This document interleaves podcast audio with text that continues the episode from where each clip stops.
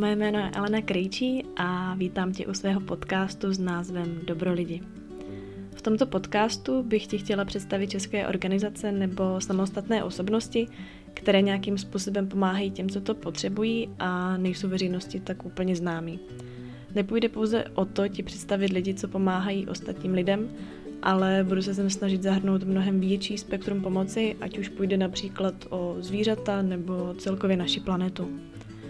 Do svých rozhovorů bych si chtěla zvát jak vedoucí nebo zakladatele určitých organizací, tak i obyčejné zaměstnance.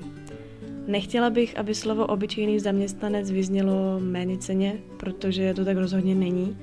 A díky tomuto podcastu se dozvíš, že obyčejný může znamenat důležitý. Na základě rozhovoru s těmito dobrými lidmi tě případně inspirovat k dobrým skutkům. Doufám, že se ti podcast bude líbit a přeji ti příjemný poslech. Takže ještě jednou ahoj, já tě vítám u svého prvního dílu s názvem Co je to armáda spásy. Tuto organizaci jsem si vybrala za prvé proto, protože tam pracuje moje maminka a to už ti asi napoví, že právě s ní dneska povedu rozhovor. A za druhé proto, protože nedávno jsem si povídala s jednou svojí kamarádkou a ona se mě ptala, kde moje mamka pracuje. Tak si mi na to odpověděla, že dělá ředitelku armády spásy. A z jeho pohledu jsem pochopila, že vůbec netuší, co to armáda spásy je, tak se mi na to zeptala. A já si vůbec nemyslím, že je to něco špatného, něco nevědět.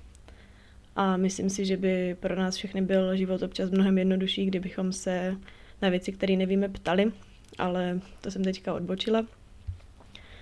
Nicméně se mi to vysvětlila a sama v sobě jsem si uvědomila to, že vlastně, kdyby ta moje mamka nepracovala, tak to taky asi nevím, co to armáda spásy je. A možná to neví spoustu dalších lidí a přesně od toho je tady ten podcast, aby vám podobné organizace představil. Já už to nebudu dál okecávat a ráda bych tady přivítala svoji jmenovkyni, moji maminku Alenu Krejčí.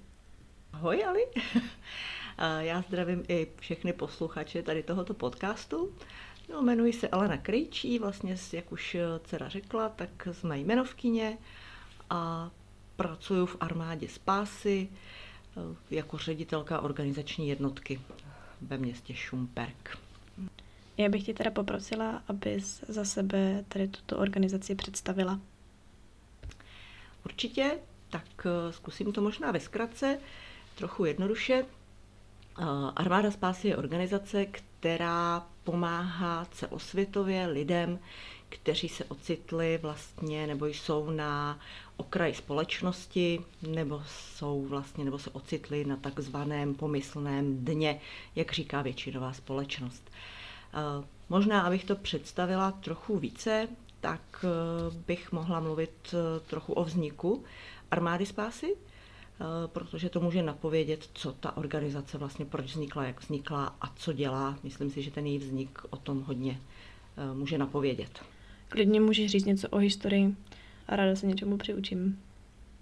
Dobře, takže armáda spásy, a vlastně armádu spásy založil William Booth v roce 1865.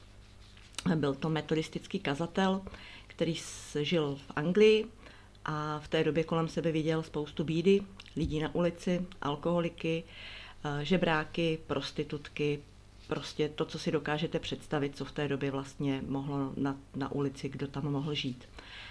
A on těm lidem chtěl pomoct a první takový nápad, který měl, je, že prostě ty lidi potřebuje někam přivést, aby se třeba i zahřáli nebo, nebo s nimi mluvil. A protože to byl kazatel, tak je vlastně přivedl do sboru, do kostela. Ale tam byla ta většinová společnost, která se asi moc historicky nemění a když tam začali právě docházet lidé bezdomová, opilí, sprostí, ne zrovna voňaví, tak je tam nikdo nechtěl. A říkali mu, proč je nám tady vodíš, my je tady nechceme.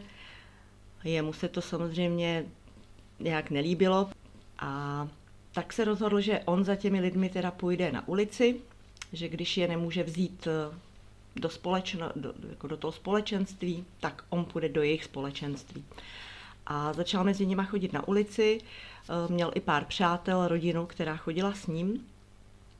A tak eh, vlastně najednou se o nich začalo psát, protože kolem nich se začali lidé zhlukovat a říkali prostě armáda dobrovolníků pomáhá tam lidem na ulici, těm žebrákům, opilcům a podobně. Si to přečetl a řekl si, my nejsme žádná armáda dobrovolníků, my jsme armáda spásy. On si přál opravdu ty lidi spasit a to nejenom ve smyslu ve smyslu víry, ale obecně opravdu je z té ulice zvednout a něco jim ukázat. Uh, ukázat jim vlastně, že se dá jinak žít a takový vlastně uh, základ, který, který vlastně tenkrát vymyslel, tak uh, platí do posud. Je to takové heslo 3S v angličtině, nevím, jestli to řeknu dobře, možná mě potom oprav. Mm-hmm. Uh, soup, soup, salvation. Já Bylo myslím, rozumět? Že, já myslím, že posluchači rozuměli.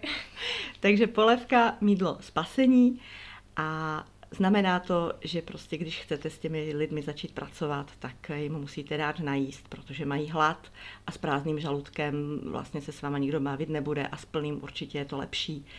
Mídlo značí hygienu, kdy vlastně opravdu tomu člověku zase z něho uděláte zpátky člověka a spasení pro někoho může samozřejmě znamenat eh, jen víru, ale i to je důležité, když jim dáte víru, naději, lásku, když s něma začnete mluvit. Teď v novodobě v sociální práci je to právě o tom mluvení a o té pomoci, tak to je základ sociální práce. A toto vzniklo v roce 1865 a vlastně nic moc se nezměnilo, možná jenom doba eh, a roky. Od té doby vlastně armáda spásy eh, je dá se říct, skoro po celém světě, s, s tím, že centrum má stále v Anglii. V našich končinách, v naší zemi, v České republice se objevila už v roce 1919. Poté mm, období fašismu a komunismu eh, měla nějakou tu přestávku a opět zde vlastně začala působit eh, po roce 89, v roce 1990, kdy tehdejší prezident Václav Havel eh, se nakontaktoval na ústředí v, vlastně v Londýně a pozval vlastně armádu spásy sem do České republiky a v té době zde začala působit.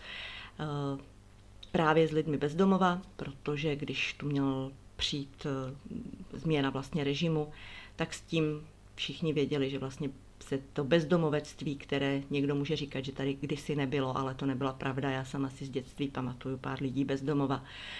Ale někteří se potom zavírali, někteří žili takovým zvláštním životem, byli to podivění často. No, ale samozřejmě tenhle, ten, tahle ta problematika se zvětšila s, s tou změnou té doby a bylo potřeba organizace, která, nebo i jiné organizace, ale Armáda spásy s tím má vlastně dlouhodobou zkušenost.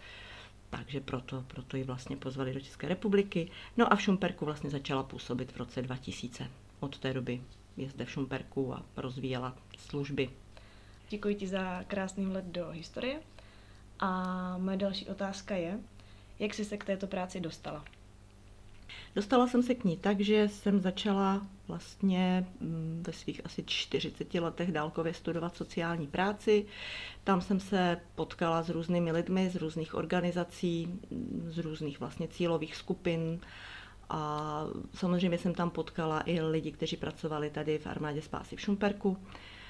A tak protože jsme museli udělat praxi, takže jsem si jedno z, během těch třech let studia jsem si vlastně jednou vybrala tu praxi vlastně v armádě spásy, tak jsem se vlastně vůbec seznámila s armádou spásy v Šumperku, s jejím působením a to, co dělá. No a následně jsem chtěla změnit zaměstnání, proto jsem šla dělat i tu školu, hledala jsem práci, bylo tam vyhlášeno výběrové řízení, přihlásila jsem se, vyšlo to.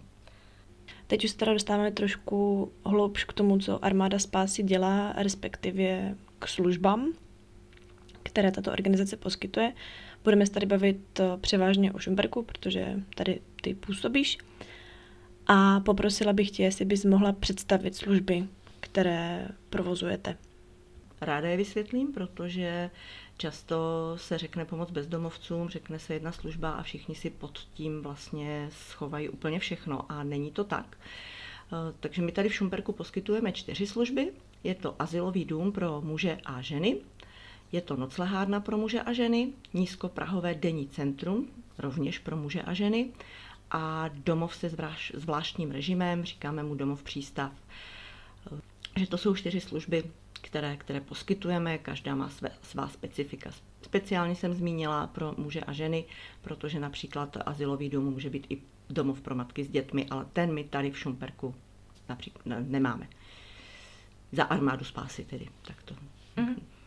Tak eh, jestli byste teda mohla eh, každou vlastně tu službu zvlášť nějak jakoby podrobněji vysvětlit? Určitě. Já začnu od té, jako dá se říci, nejnižší, od té, toho nízkoprahového denního centra.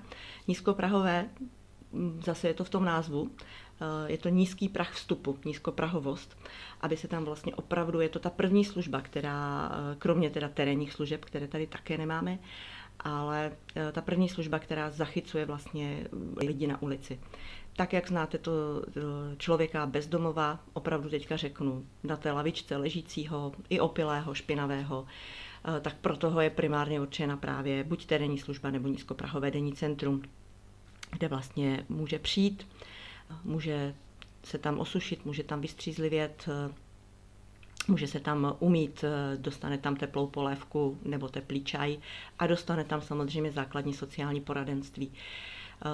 Takže tam eh, je vlastně ta první pomoc. Takže toto vlastně je to zjevné bezdomovectví, které všichni vidíte a pro tyhle ty lidi je hned na začátku vlastně tahle ta služba, která nějakým způsobem sanuje právě lidi, kteří, kteří to potřebují na ten první pohled. Pak je noclehárna, eh, také se jí říká, že je nízkoprahová, protože stále ještě i tam mohou přijít lidi, vlastně lidi z ulice, lidi ze skvotu, aby nemuseli spát venku, tak můžou přijít na noclehárnu. Je už to trošku vyšší level než ten nízkoprach, protože nízkoprach je zadarmo a na noclehárně noclehárna už se hradí. Je to 45 korun za noc, ale je v tom daná ještě i ta polévka. Zase můžou tam ti lidé si vyprat, eh, osprchovat se, mají vlastně, mají, mají tu postel, už je to prostě trošku kulturnější prostředí. Opět, jako v každé sociální službě, je tam sociální poradenství. Eh, tam už vlastně se dá s těmi lidmi zase posouvat dál. Právě do asilového domu. Asilový dům, asilový dům vlastně je dům, kde ten člověk může průměrně tam by měl zůstávat rok za ten rok vlastně by se měl nějakým způsobem najít cestu někam jinam, ne na ulici. Samozřejmě se stává, jako že ten kruh je docela uzavřený, že někdy je to opravdu jenom asilový dům, zpátky ulice, asilový dům, ale samozřejmě není to tak pravidlem. Ten člověk může přicházet na ubytovnu, na asilovém domě už má větší šanci, že si může najít práci eh, nebo si začít řešit dluhy. Je tam větší kontakt s těmi sociálními pracovníky, protože tam opravdu pobývá na tom asilovém domě eh, Ti sociální pracovníci jsou tam neustále k dispozici, samozřejmě kromě víkendů a odpoledne mají svoji pracovní dobu, ale má je blízko, blíž sobě, může se s nima vlastně probírat další věci než třeba jenom, když se vyspat na tu noclahárnu nebo je na tom nízkoprahovém denním centru. Často se nám na asilovým dostávají lidé, o kterých byste nikdy neřekli, že jsou to lidé bez domova. Ti lidé vlastně je někdo vyhodil z domu, e, přišli o bydlení, ať už jakýmkoliv způsobem, tak e, najednou vlastně žili doposud normálním životem a najednou nemají kde být. Takže když je potkáte na ulici, tak často ani nemůže, jako nikdo z vás nepozná často, že prostě to jsou klienti asilového domu. Pak teda ještě domov přístav? Tak to je naše poslední služba, kterou jsme otevírali vlastně v roce 2018. Jak už jsem zmínila, je to domov se zvláštním režimem, a ten zvláštní režim spočívá právě v tom, že na tomto domově máme lidi, kteří mají za sebou eh, bezdomoveckou minulost, eh, vlastně jejich život je spojený s bezdomovectvím, ale v současné době ten jejich zdravotní a psychický stav, eh, především ten psychický stav je už takový, že by další vlastně život na ulici nezvládli a nejsou nikde umístitelní. Možná někdy jsou na vozíku, chodí o berlích nebo opravdu mají duševní a psychické poruchy takového rázu, že nemají a, ne, a nemají kde být a do běžných jiných domovů vlastně se nedostanou. A z jakýchkoliv důvodů. Možná na to ještě nemají věk, protože domovy pro seniory uh, jsou limitovány věkem. U nás tento domov se zvláštním režimem je limitován věkem od 26 let výše. Takže ta hranice věková je tam, je tam nízká nebo z důvodu financí, nebo z důvodu někdy nepřizpůsobivosti. I toho, že samozřejmě chápu, že třeba do jiných, do jiných zařízení a domovů osoby s bezdomoveckou minulostí úplně neradí přijímají. Je to pochopitelné, ne, ne, nedá se to mít nikomu za zlé, protože jsou někdy hůře přizpůsobiví. A armáda spásy je právě ta, která, která má ty zkušenosti s prací s těmito lidmi. I když neříkám, že na to máme, že na to máme patent, to určitě ne, ale zkušenosti určitě máme. Mm-hmm. Já ti moc děkuji za to, že jsi tady vysvětlila, jak fungují vaše služby. A já bych na tebe měla otázku. Jaká je úspěšnost návratu bezdomovce do normálního života? Jestli se vám to někdy povedlo?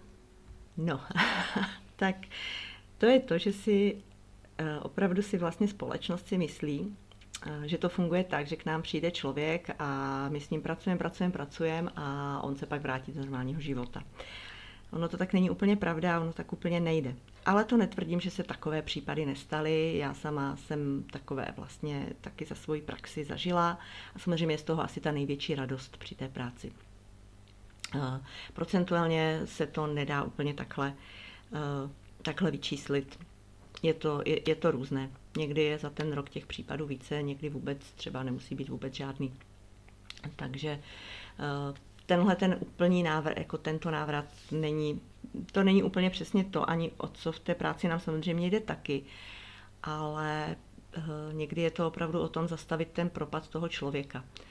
Oni už jsou v takovém kruhu dluhů, uh, toho, že vlastně ztratili pracovní návyky, ztratili rodinné kontakty, mají duševní onemocnění, nějakou mentální poruchu, psychická onemocnění, závislosti, těžko, až je v armádě spásy jsem si dost uvědomila, co to jsou doopravdy závislosti, tak eh, z tohoto kruhu se velmi těžko dostává zpátky do normálního života, navíc když nemáte podporu blízkých osob. Takže, uh, takže ta naše práce trošku spočívá, ta problematika toho bezdomovectví je prostě složitější problém, než jenom o tom dostaneme prostě lidi zpátky. takový zamotaný kruh. Dá se říct, že jo. Ale jak říkám, netvrdím, že, že se nám to nepodařilo, nebo nám ne, ne to není naše, ne, nám nepodařilo, to, že se to nepodařilo těm lidem, protože to je jejich práce. Když vlastně se opravdu dostanou z toho, z toho bezdomovectví zpátky do života, tak eh, my jsme, ta podpo, my jsme ti, co je podporují, ale práce je to především těch lidí. Oni musí být motivovaní a musí dostat vlastně ty možnosti. Eh, musí dostat možnost práce, možnost bydlení a dalších věcí a samozřejmě, když se podíváte kolem, tak někdo řekne, že možnost práce je, ale není to úplně tak jednoduché vždy. A nejhorší je to s tím bydlením, protože když nemáte bydlení, těžko se vám chodí do práce a to nějaké nízko eh, prahové bydlení tady u nás moc není, takže těžko se posouvají někam, když je nemáme kam, když nemají z asilového domu kam odejít když to bydlení prostě pro ně není, i kdyby se to tam dalo najít a mychom mohli mít vlastně další jakoby práci a pracovat s těmi lidmi v těch jejich bytech, než si prostě zvyknou. Ale tenhle stupeň nám, nám chybí a, a proto ne vždycky se nám podaří. Mohla by ta úspěšnost, kdyby tenhle ten stupeň byl, tohoto posunu, posunutí do nějakého bydlení, tak si myslím, že ta úspěšnost je mnohem větší. Mm. By mě zajímalo, protože práce zrovna s tady s vašimi klienty, jak ty říkáš, není rozhodně jednoduchá a věřím, že se vám občas, nebo zrovna i tobě, i když teda nejsi, teda, když nejsi sociální pracovník, tak že se ti třeba stal nějaký nepříjemný zážitek. Jestli by se s nějakým chtěla svěřit. Určitě se stal. Asi nejnepříjemnější je a za to já teda smekám a děkuju vlastně svým kolegům, což jsou sociální pracovníci a pracovníci v sociálních službách, protože ti jsou taková ta první linie. Eh, práce s těmito lidmi. A co je asi úplně nejnepříjemnější, je chvíle, kdy tomu člověku poskytujete uh, tu službu, péči, chcete mu pomoct, ten uh, vlastně máte to v sobě a ten člověk uh, vám vlastně nadává, nadává vám sice v opilosti většinou, on si to možná ani nepamatuje, neuvědomuje, ale mm, je to potom velmi těžká ta práce protože lidé, kteří tam pracují, právě ti pečovatelé nebo ti sociální pracovníci, tak do toho jdou srdcem, protože bez toho srdce by tuhle práci nemohli dělat. A pak, když vlastně místo děkuji eh, dostanou nadávky a věřte mi, že jako co jsem si vyslechla první den, myslím, své práce, a to jsem byla ještě, myslím, sociálním pracovníkem, v té době nebyla jsem ředitelka, tak jsem lapala po dechu. Ale já to umím házet za hlavu, tyhle věci. Samozřejmě mý kolegové musí taky, protože jinak by tam nemohli být. Ti, co to nedokázali hodit za hlavu, museli z této práce odejít, to je jasné. Takže to je asi, to si myslím, že je takové nejbolavější. No. Potom, když nám i klienti, když se s tím počítáme, tak eh, když eh, odejdou vlastně z tohoto světa, eh, víme, kolik práce jsme třeba s nimi udělali, ale ten alkohol například nebo, nebo drogy jsou silnější. Oni odejdou z té naší služby, jsou zase chvíli na ulici a pak se třeba dozvíme, že už tady nejsou mezi námi. Samozřejmě je to svým způsobem, můžeme říct, je to částečně jejich volba, částečně už je to, jak říkám, démon závislosti. Pak mám teda na tebe takovou osobnější otázku. Je nějaký příběh třeba vašeho klienta, který jsi vyslechla a fakt tě jako vzal ze srdce a řekla si, tyjo, tak tohle je hustý. No, těch příběhů, to by byl každý druhý někdy, to mi věřte. I když si to umí ti klienti někdy přibarvit, ale když si to umíte zase odbarvit, tak pořád to je pořád to je drsný a zjišťujete u toho, že vlastně to není ani jejich výběr úplně, ani jejich vina úplně. Vždycky říkám, je tam 50 na 50, 50 v tom je ten člověk a 50, 50 je to společnost, rodina nebo někde něco jiného se přihodilo. Nebudu asi, když se mi takto ptáš, mluvit o příbězích našich klientů. Město Šumperk je malé a i podle příběhu se dále dá kdo poznat, i když nebudu jmenovat a já musím držet mlčenlivost ale myslím si, že mě kdysi zasáhl příběh a ten mě zasáhl asi nejvíc. Když jsem možná byla přibližně tvého věku a slyšela jsem příběh... Což teda řekněme je kolem 20 let. tak. Jo, dá se říct, že opravdu tak možná plus minus, ne minus ne určitě, ale plus pět. Teďka, jo, od těch 20 do 25. Mm. Úplně si samozřejmě teď nepamatuju, nepamatuju uh, to období. Nebo kolik mi bylo přesně. Ale ten příběh, ten mě v té době zasáhl a to jsem ani netušila, že někdy budu s lidmi bezdomova pracovat, nebo vůbec jsem netušila nic ani, že existuje armáda spásy, popravdě řečeno. Takže příběh se odehrával, již eh, začal odehrávat vlastně ještě v době socialismu. Manželé, krásná žena, prý údajně nádherná, já jsem ji nikdy nespatřila ale lidé dokonce vzpomínali, že znali její babičku a babička byla lvice salonu, by se dalo říct, za první republiky. A někdo když si řekl, ta babička se upila k smrti. A tahle ta její vnučka e, vlastně zdědila krásu po ní, vdala se a tak nějak s tím svým manželem budovali, stavěli dům a měli tak nějak, jak pracovali, tak se dostali ke kontaktům vlastně k cizincům, tenkrát valutovým. A jak to přesně vzniklo, jestli to bylo z nápadu obou dvou, jenom jejího nebo toho manžela, to samozřejmě netuším, ale nějak, aby se dostali k těm valutám a mohli si co dovolit a postavit ten dům, tak eh, jakoby ten manžel začal prodávat. A za to vlastně inkasovali. No, aha, mohli si postavit krásný dům, No, já osobně si myslím, že to byl možná důvod, proč ta paní začala pít. Neumím si představit, jako vůbec, vůbec jako je to pro mě vůbec nepředstavitelné, že na to vůbec přistoupila, tak, tak netuším, ale, ale vlastně během toho takovéhoto období vlastně se s paní stala jako těžká alkoholička, oni měli syna, pak se přehoupla revoluce, ten syn chodil na základku, ale ta maminka už opravdu byla v té době těžká alkoholička a dělala takové věci, že její chlapec se vracel ze školy domů, mm, viděl maminku někde válet se v příkopě, která vlastně nevěděla o sobě, děti se mu smály, tak ten vlastně její manžel, její otec ji vyhodil z domu a ona se odstala na ulici.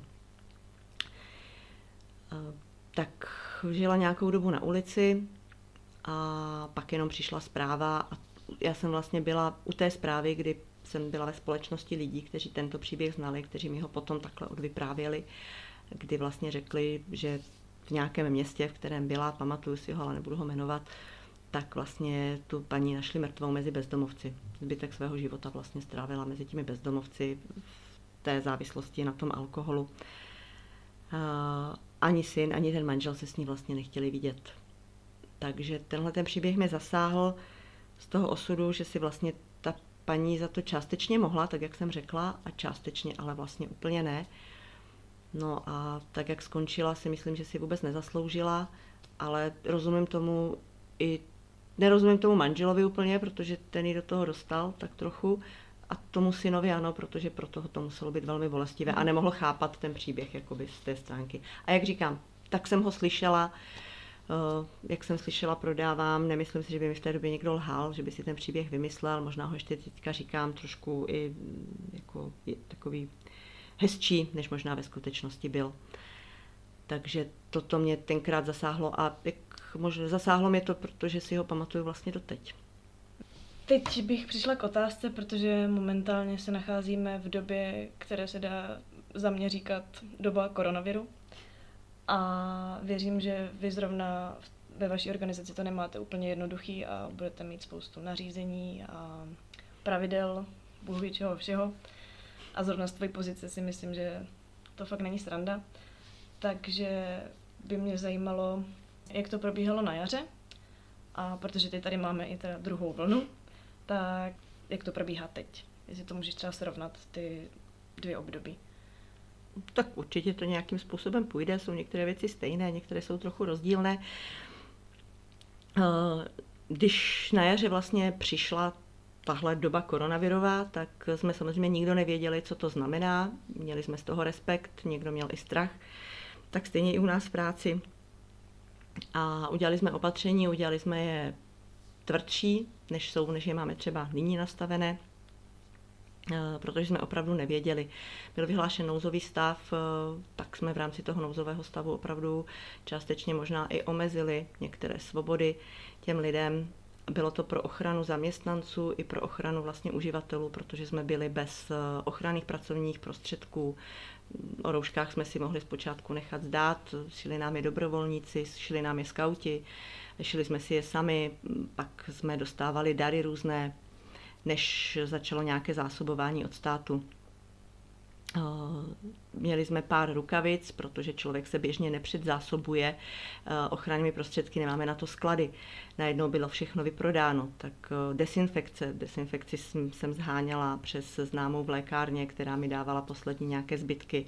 Připadala jsem si jak v době komunismu, když jsme stála frontu na banány a na vložky, kdy nic není najednou. Takže to bylo, to bylo děsivé, děsivé v tom, že nás všichni straší a nic nevíme a současně nám nikdo žádnou ochranu nedá. Takže i ty rozhodnutí, byť eh, pro mě jako jedna z největších hodnot vůbec eh, v mém životě a vůbec na světě je hodnota svobody, tak i přesto všechno jsem v té době ze svých i rozhodnutí musela tu svobodu těm lidem nějakým způsobem omezit, což mě, což jako mi v tom úplně nebylo dobře, ale vnímala jsem to opravdu v tu danou chvíli jako ochranu. Spoustu věcí jsme si tak nějak jako dělali, i ty nařízení, přicházely nám totiž, mně to přišlo, že teď to přeženu trošku z hodiny na hodinu, každou hodinu jiné nařízení a my jsme se v tom museli orientovat. V 10 jsem si nějaké přečetla, ve 12 o půlnoci, když jsem šla spát, už to bylo jinak a, než jsem, a už jsem přemýšlela, jak to v práci nastavíme. A když jsem přišla do práce, tak v 6 hodin, 8 hodin ráno zase bylo ještě všechno jinak. Takže v tom se dělalo velmi, velmi nepříjemně. Nikdo nic nevěděl, ani když se člověk někde moc někde dotázal. Ale chápu to, že z toho byli všichni zmatení, tak trochu jako my. Nejdřív se zajímali o zdravotnictví, na sociální služby zapomněli. Pak když si vzpomněli, že jsou sociální služby, tak eh, chápu, vzpomněli si na domovy pro seniory. A když jsme chtěli otestovat člověka uh, z ulice, který opravdu klinicky vypadal, že je to naprosto, má všechny příznaky koronaviru. Naprosto. tak eh, než se nám, tak jsme ho izolovali, aby vlastně, aby, aby se nedostal ven na ulici, protože to byl člověk, který využíval právě ulici a noclehárnu, takže jsme měli izolační místnost pro něj, ale absolutně eh, izolační místnost, která nebyla mm, vlastně vybavená podle toho, jak by měla být. Ty ochranné prostředky nám stále v té době chyběly. Takže pokud jsme potřebovali měřit teplotu, předávat mu jídlo, tak eh, jsem tam například chodila já, protože jsem si nedovedla představit, že tam pošlu kteréhokoliv vlastně ze svých kolegů bez těch ochranných prostředků než nám ty ochranné prostředky nějakým způsobem došly, nebo jsme si je vytvořili, získali. A následně samozřejmě i jiní zaměstnanci si řekli, tak jako mm, budeme stateční a, a taky ho tam nenecháme umřít. Nakonec se nám eh, podařilo pro něj získat eh, léky, antibiotika eh, a léky na kašel, protože jsme volali, k, jak říkám, od čerta k ďáblu a testy nic. Ale říkala jsem si, možná to ani nemá, protože my, jak jsme k němu chodili bez těch ochranných prostředků, tak nám nic nebylo, tak jsem si říkala, tak to je asi dobrý. Tak jsme si říkali, tak ho tady nenecháme umřít na zápal plic. Pravděpodobně ho měl, ani ošetřit ho někdo nechtěl, takže to bylo komunikace přes telefony, taková diagnoza přes telefony, ale pán se vyléčil a po týdnu, nebo já myslím, že po 14 dnech a musím teda tenkrát říct, že nám velmi pomohla vlastně rych, uh, RZ tady, jako, nebo pracovníci rychle záchranné služby tady Šumperská nemocnice. Ani nevím, jak se ti pánové jmenovali, ale teda byl to jako velký dík, kteří nám pomohli vlastně zařídit to testování pro něj a naštěstí ty testy vyšly negativní, takže všechno to bylo dobrý, ale nebylo to vůbec, jako byl to strach, bylo to takové, mm, ne. Já bych jenom ještě chtěla, jestli bys k tomu řekla, my jsme se o tom bavili, ty jsi vždycky přijela domů a vždycky z toho byla hotová. Kolikrát mi říkala, že ti mám zbalit věci a možná vás tam úplně zavřou, že ti pak budu házet věci přes plot. Ale potom jsme se o tom bavili a ty si říkala, že tady v tom stavu, to, že když jste tam měli zavřený, tak se právě s vašima klientama dalo pracovat. Eh, tak ono se s těma dá pracovat pořád, ale jinak pracovat. Uh, ano, zpočátku jako to zavření pro ně bylo taky těžké, protože tím, že žijou pořád na té ulici, tak je to samozřejmě pro ně náročné. Ale jak jsme měli ten areál uzavřený a ti, kteří tam nechtěli zůstat, tak teda mohli svobodně odejít, ale už se nemohli vrátit. A ti, kteří tam zůstali, tak eh, jsme jim vlastně zajišťovali určité ty základní potřeby, které, které potřebovali. A uh, vlastně i oni sami se tak nějak začali nudit, viděli nás, že pracujeme a sami za, začali chodit, že by chtěli nějakou práci, chtěli by něco dělat. My jsme tam současně vlastně dělali nějaké opravy na tom asilovém domě, takže jsme začali vlastně, jsme se s nima domluvili, řekli jsme jim, dobře, tak teďka tady dostáváte stravu, takže nebudete nám to muset zaplatit, eh, ale můžete si to vlastně odpracovat za tu stravu nebo za nějaké, já nevím, za nějaký potravinový balíček, eh, za nějakou výpomoc. Samozřejmě jsme nemohli po nich nějakým způsobem úplně chtít 8-hodinovou práci někde, někde, někde eh, jak ve fabrice, ale prostě za určitou výpomoc, nějaká, nějaká vlastně adekvátní tomu odměna v naturálích, ne v penězích. A ono to začalo fungovat, tak eh, bych si, byla to taková, dá se říct, komunitní práce, tak bych si uměla tu práci vlastně s nimi představit, ale to by znamenalo mít trochu jiné podmínky. To bychom museli vlastně ty lidi opravdu izolovat, izolovat jednak eh, a jednak tam s nima být jako nejenom rok. Jako to mm-hmm. úplně nestačí. Ten člověk musí změnit trochu myšlení, musí změnit prostě určité věci a zase mu musí něco být i dáno, anebo zase, zase na druhou stranu odebráno, eh, aby si něk, některých věcí, aby, aby jich měl nedostatek a aby je prostě potřeboval, protože když oni dostanou dávky, tak jak je nastavený náš, náš vlastně systém dávek, tak samozřejmě ne všechno je vždycky motivuje. To my samozřejmě víme, ale s tím, jak je nastavený sociální systém, zase nemůžeme úplně nic moc udělat. My musíme pracovat s tím, co, co prostě je. Ale bylo to docela, eh, bylo to docela fajn, protože ti lidé eh, zvládali i, zvládali i částečně tu závislost. My jsme věděli, že ten problém bude, takže jsme měli trošku zamhouřené oči v tom, že jim tam někdo přes plot něco předal pokud jsme viděli, že se nám tam úplně neopí do němoty a nebudou tam dělat prostě nějaký zásadní, zásadní nepořádek nebo prostě nějaké výtržnictví nebo se budou být, protože člověk, který je závislý, tak e, bez některých jako těch látek nemůže vydržet. Přesto dokázali vlastně se v tom docela hodně omezovat, dokázali s tím pracovat, co nám potom řekli na konci toho, toho období, když se to uvolnilo a my jsme věděli samozřejmě, že když to uvolníme, tak všechna tahle práce prostě zase se to vrátí do toho, co bylo prostě předtím. Úplně zmizí. Přesně mm-hmm. tak. Ale co potěšilo, tak bylo, že říkali, že vlastně my, že jsme v tom byli s nimi a oni s námi. Že tam vlastně teďka jakoby ztratili tak trošku v té chvíli rozdíly, že možná já jsem ředit, jako vnímali jsme, že jsem ředitelka, ale prostě byli jsme na jedné lodi. Mm-hmm. Jo, byli jsme, prostě měli jsme jenom, rovní. tak, tuto chvíli, protože ta nemoc nás mohla zasáhnout, nikdo nevěděl. Mm-hmm. Všichni jsme dělali proto, aby nás nezasáhla, aby jsme se tomu jakoby tam v tom společenství ubránili. A teď bylo jedno, jestli je to ten náš klient, nebo jsem to já, nebo je to třeba uh, pečovatel. A to oceňovali. Oceňovali to, že vlastně nebo oceňovali, nedá se to tak, tak bych to úplně neřekla, ale myslím si, že to způsobilo tu danou chvíli, že, že, se, ti, snažili. že se snažili, přesně. Mm. Jo? Eh, že jsme nebyli oddělení, protože tak i oni vnímají vlastně tu oddělenost. My jsme ti lidi z té ulice, my jsme někdo jiný a vy jste taky někdo jiný. Mm. Ty rozdíly tam prostě jsou a no samozřejmě, že jsou. No, musí být. a teď teda v tomto období, jak to u vás probíhá?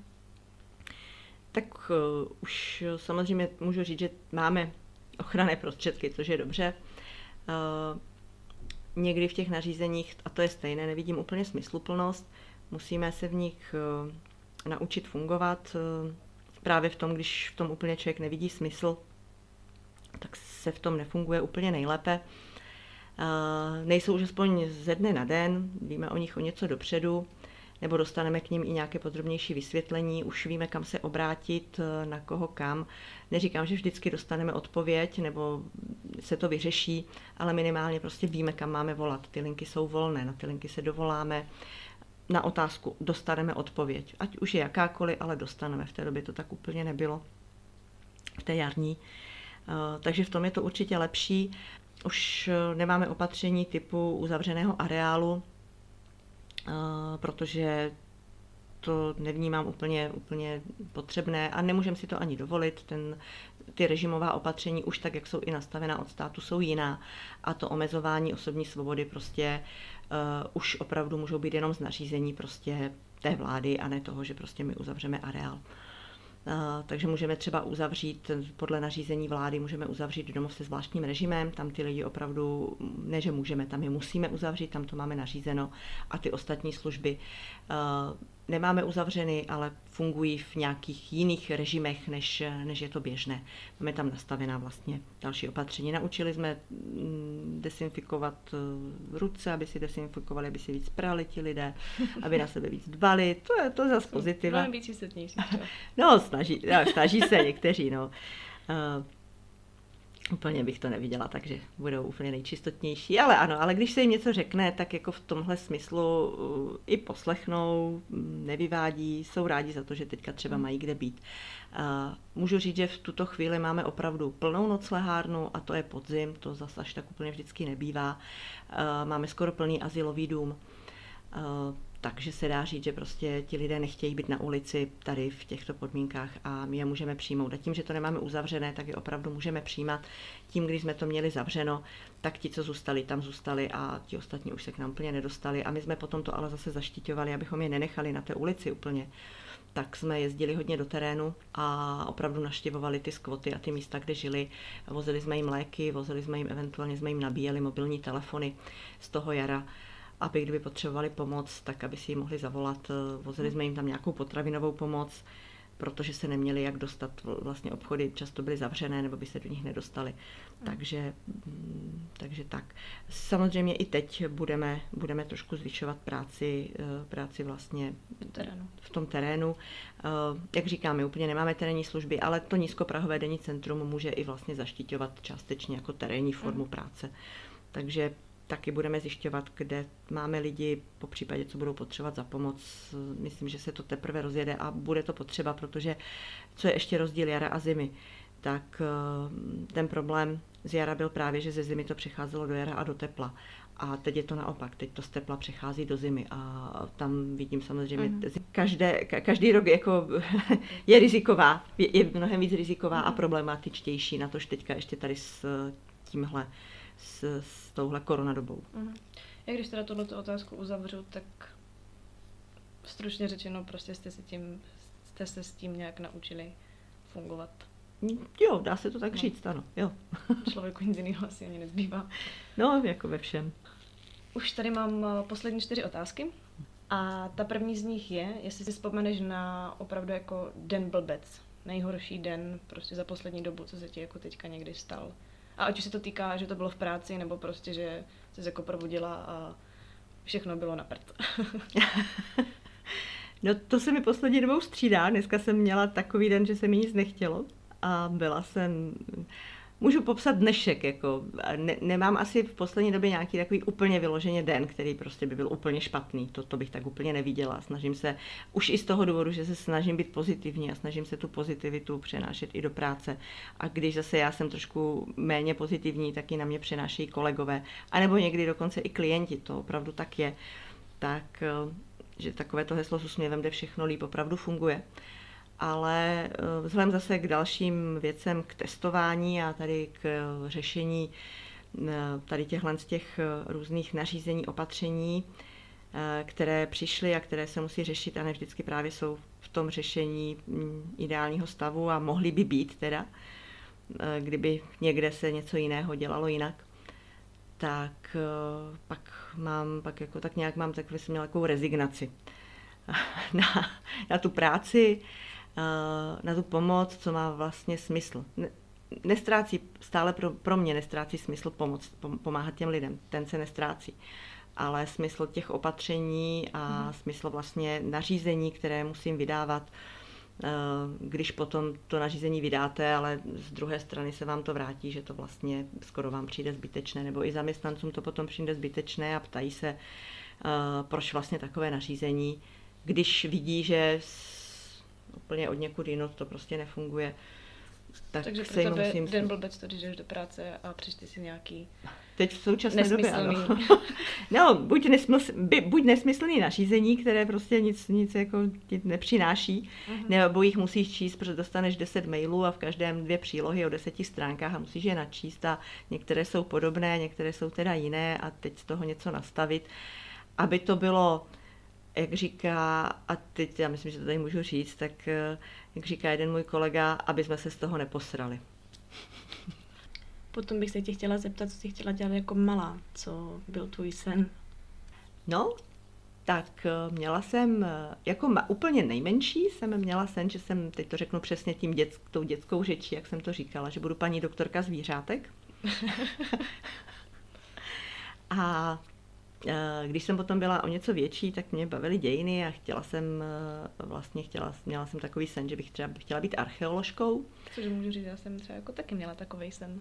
No, vidíš to. Nebo to je moje povolání, který jsem jako chtěla dělat jako malá být archeolog. Aha, tak geny jsou geny, co si Ale já jsem to zněla kvůli dinosaurům. Aha. ne kvůli historii jako takový. Jo, tak dinosaury ty úplně mě nebrali, ale a mě brali ale zase e- Egypt a ty pyramidy a to, to, to, to kvůli tady tomu.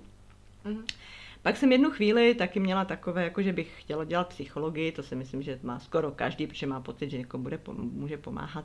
Ale to už jsem byla jako o hodně, hodně starší a nakonec i z toho sešlo. Takže mm. to byly mé, mé dětské sny, ty dva teda bych řekla, byly opravdu dětské. A se zeptat, pořád bys to chtěla dělat? Kdybys měla tu možnost? Mm, to tak z věrolékařku už ne, ale tu, ty dě, jako nějakým způsobem se směrovat k dějinám nebo k té archeologii, to si myslím, že by mě stále bavilo. Uh-huh. A pak bych se tě chtěla zeptat, co tě na tvé práci baví nejvíc? Co mě baví nejvíc? Uh-huh. No, že vlastně uh, má práce směřuje k lidem, na které se většinová společnost dívá skrze prsty nebo je odepsala. A já si myslím, že tu prostě musí být někdo nebo něco, kdo prostě těm lidem pořád říká, že jsou lidi. A jako, takže mi dává prostě, co mě baví na práci, je smysl té práce. A toto je ten smysl té práce pro mě. Mm. Jo? Mm, pracovat eh, právě eh, všichni máme rádi, tak jako, nevím, jestli to jako můžu říct, tak jako má, mám dál ještě jednu dceru, ty sestru, která je e, vlastně postižená a hodně postižená. A když bychom se bavili o tom, tak když řekneme, že někdo bude pomáhat jí, tak eh, si z toho většina prostě sedne na zadek a jako je, bude to brát, jako to je super.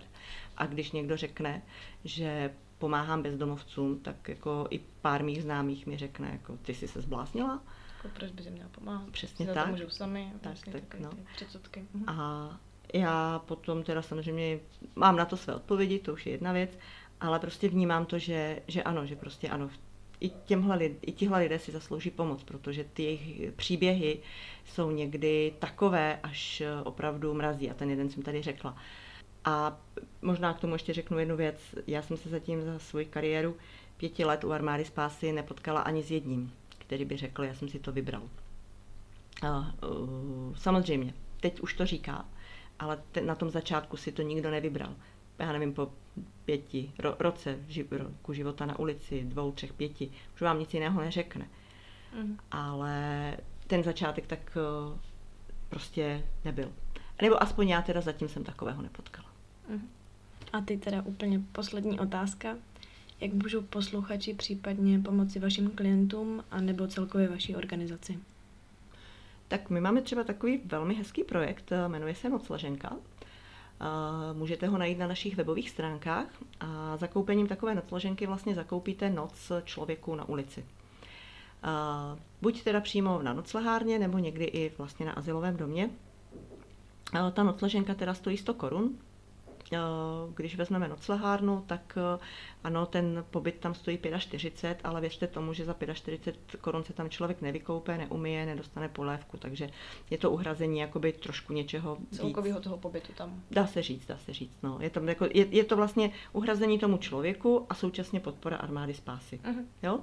Takže vlastně taková, takový dar uhrazením téhleté nocleženky. Uh, je to docela jednoduché, jak to funguje. Uh, všechny ty informace se dají sehnat právě na těch našich webových stránkách Armáda Spásy. A to je, myslím, velmi jednoduché, protože to jde i přes internet, nemusí nikde nic člověk moc řešit. Pak může každý pomoct, když máte v šatníku staré nějaké ošacení, ale tam bych jako zdůraznila, že boty na podpadku a kvádro se pro nás opravdu nehodí. Ale co se, pro nás, co, co se prostě pro ty klienty hodí, tak jsou to zimní bundy, jsou to, je to spodní prádlo, to vím, že se většinou vyhazuje, takže buď po někom zůstane, a nebo i třeba nové ponožky, čepice, rukavice, svetry, mikiny tepláky třeba, nebo i pyžama pro ten domov přístav. Ti lidé k nám přichází a třeba z, i z vlastně lůžek pro dlouhodobě nemocné, nebo, nebo někdy i z ulice a vlastně opravdu nic nemají, takže dá se říct, že vlastně to, co mají, tak ani neperem, raději to všechno vezmeme, jde to do nějakého odpadu a dostanou prostě všechno nové a čisté.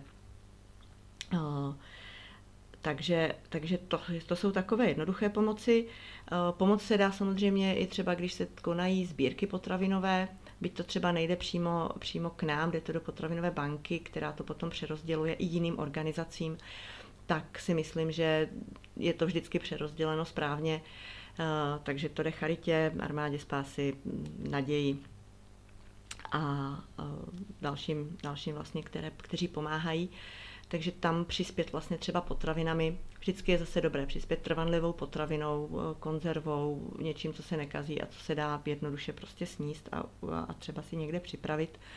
Takže to jsou takové ty základní.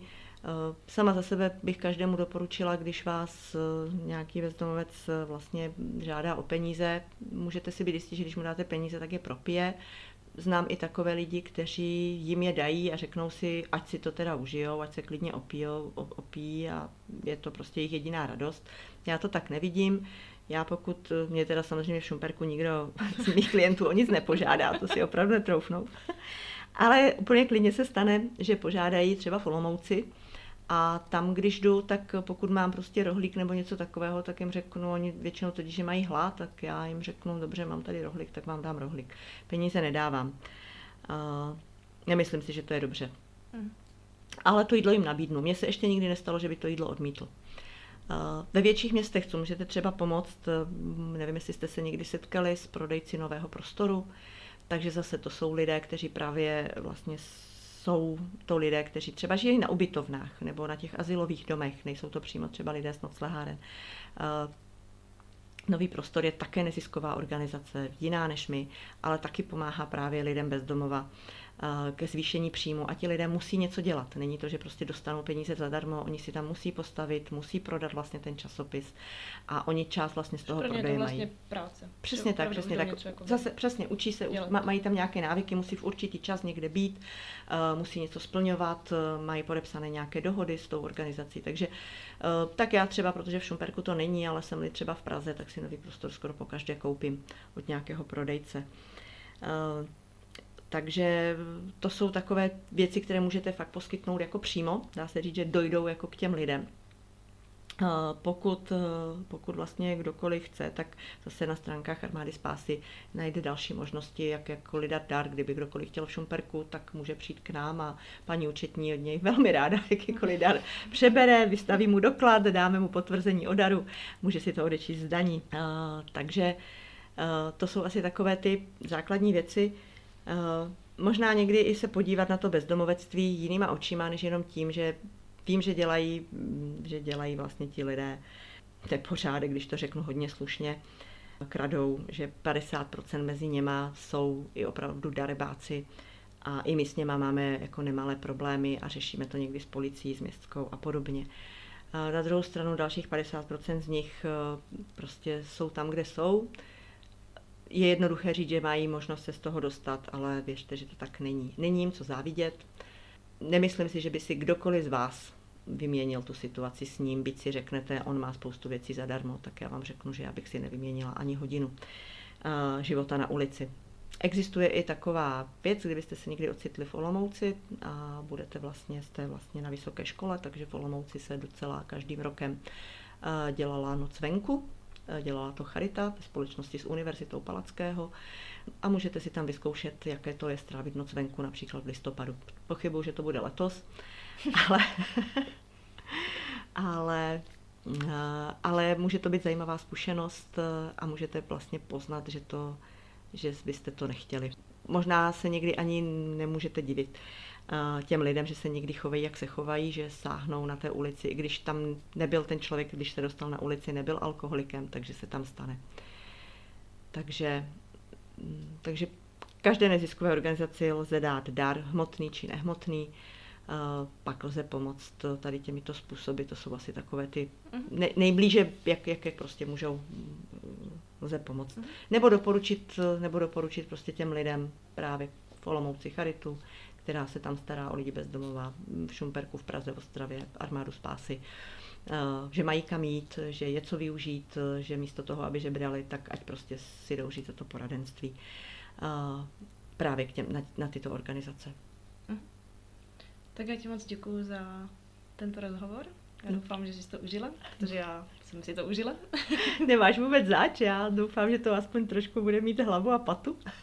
Já taky doufám ale snad jo.